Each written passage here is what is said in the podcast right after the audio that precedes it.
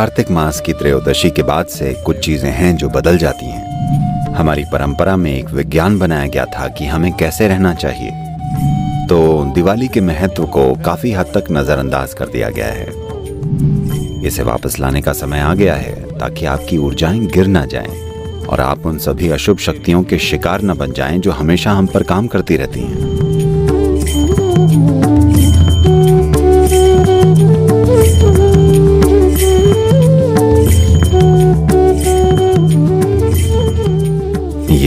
दीपावली का समय है। इसका क्या महत्व है? ये ये वो त्योहार है, जो हमेशा चंद्र कैलेंडर में, कार्तिक मास के तेरहवें दिन आता है, और इसे त्रयोदशी कहते हैं। कार्तिक मास के तेरहवें दिन त्योहार होता है।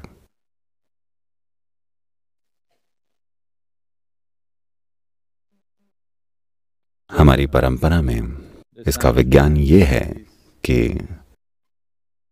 इस दिन सभी पूजा करते हैं।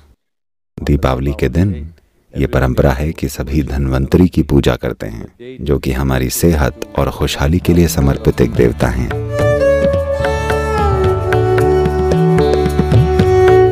आज धनवंतरी शब्द का अर्थ काफ़ी हद तक डॉक्टर हो गया है। धनवंतरी या धनवंतरी देवता आयुर्वेद के स्रोत माने जाते हैं। आयुर्वेद लंबे और सेहतमंद जीवन का विज्ञान है। खैर यहाँ बहुत सारे उत्तर भारतीय लोग हैं। बहुत सारे उत्तर भारतीय हैं। So, I don't know when they did this, uh, because uh, the nature of the language is like that. पता नहीं उन्होंने ये कब कर दिया क्योंकि इस भाषा की प्रकृति ही ऐसी है। उत्तर भारत में ज़्यादातर लोग हिंदी भाषा बोलते हैं और वो आखिरी शब्द को वो काट देते हैं। अगर आप कहें ध्यान लिंगम तो वो कहेंगे ध्यान लिंग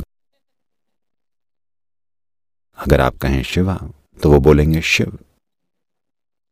अगर आप कहें रामा तो वो कहेंगे राम। इस भाषा की ये आदत है। हमेशा आखिरी शब्द काट दिया जाता है। लगभग हर शब्द का। कृष्णा Krishna.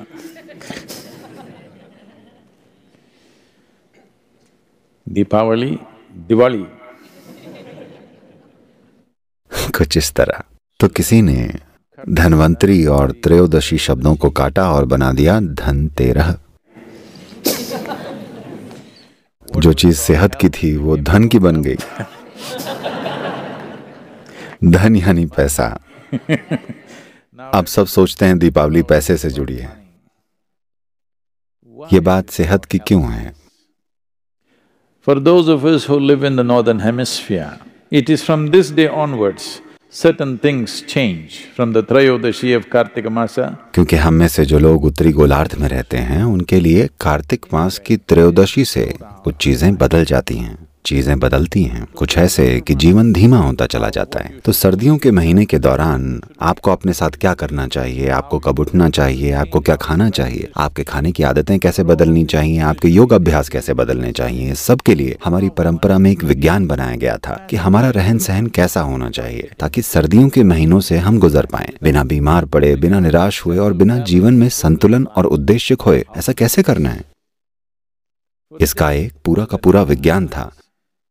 दिए जलाना और पटाखे फोड़ना भी उन्हीं चीज़ों में से एक था, ताकि आपकी ऊर्जाएँ गिरने न लग जाएँ।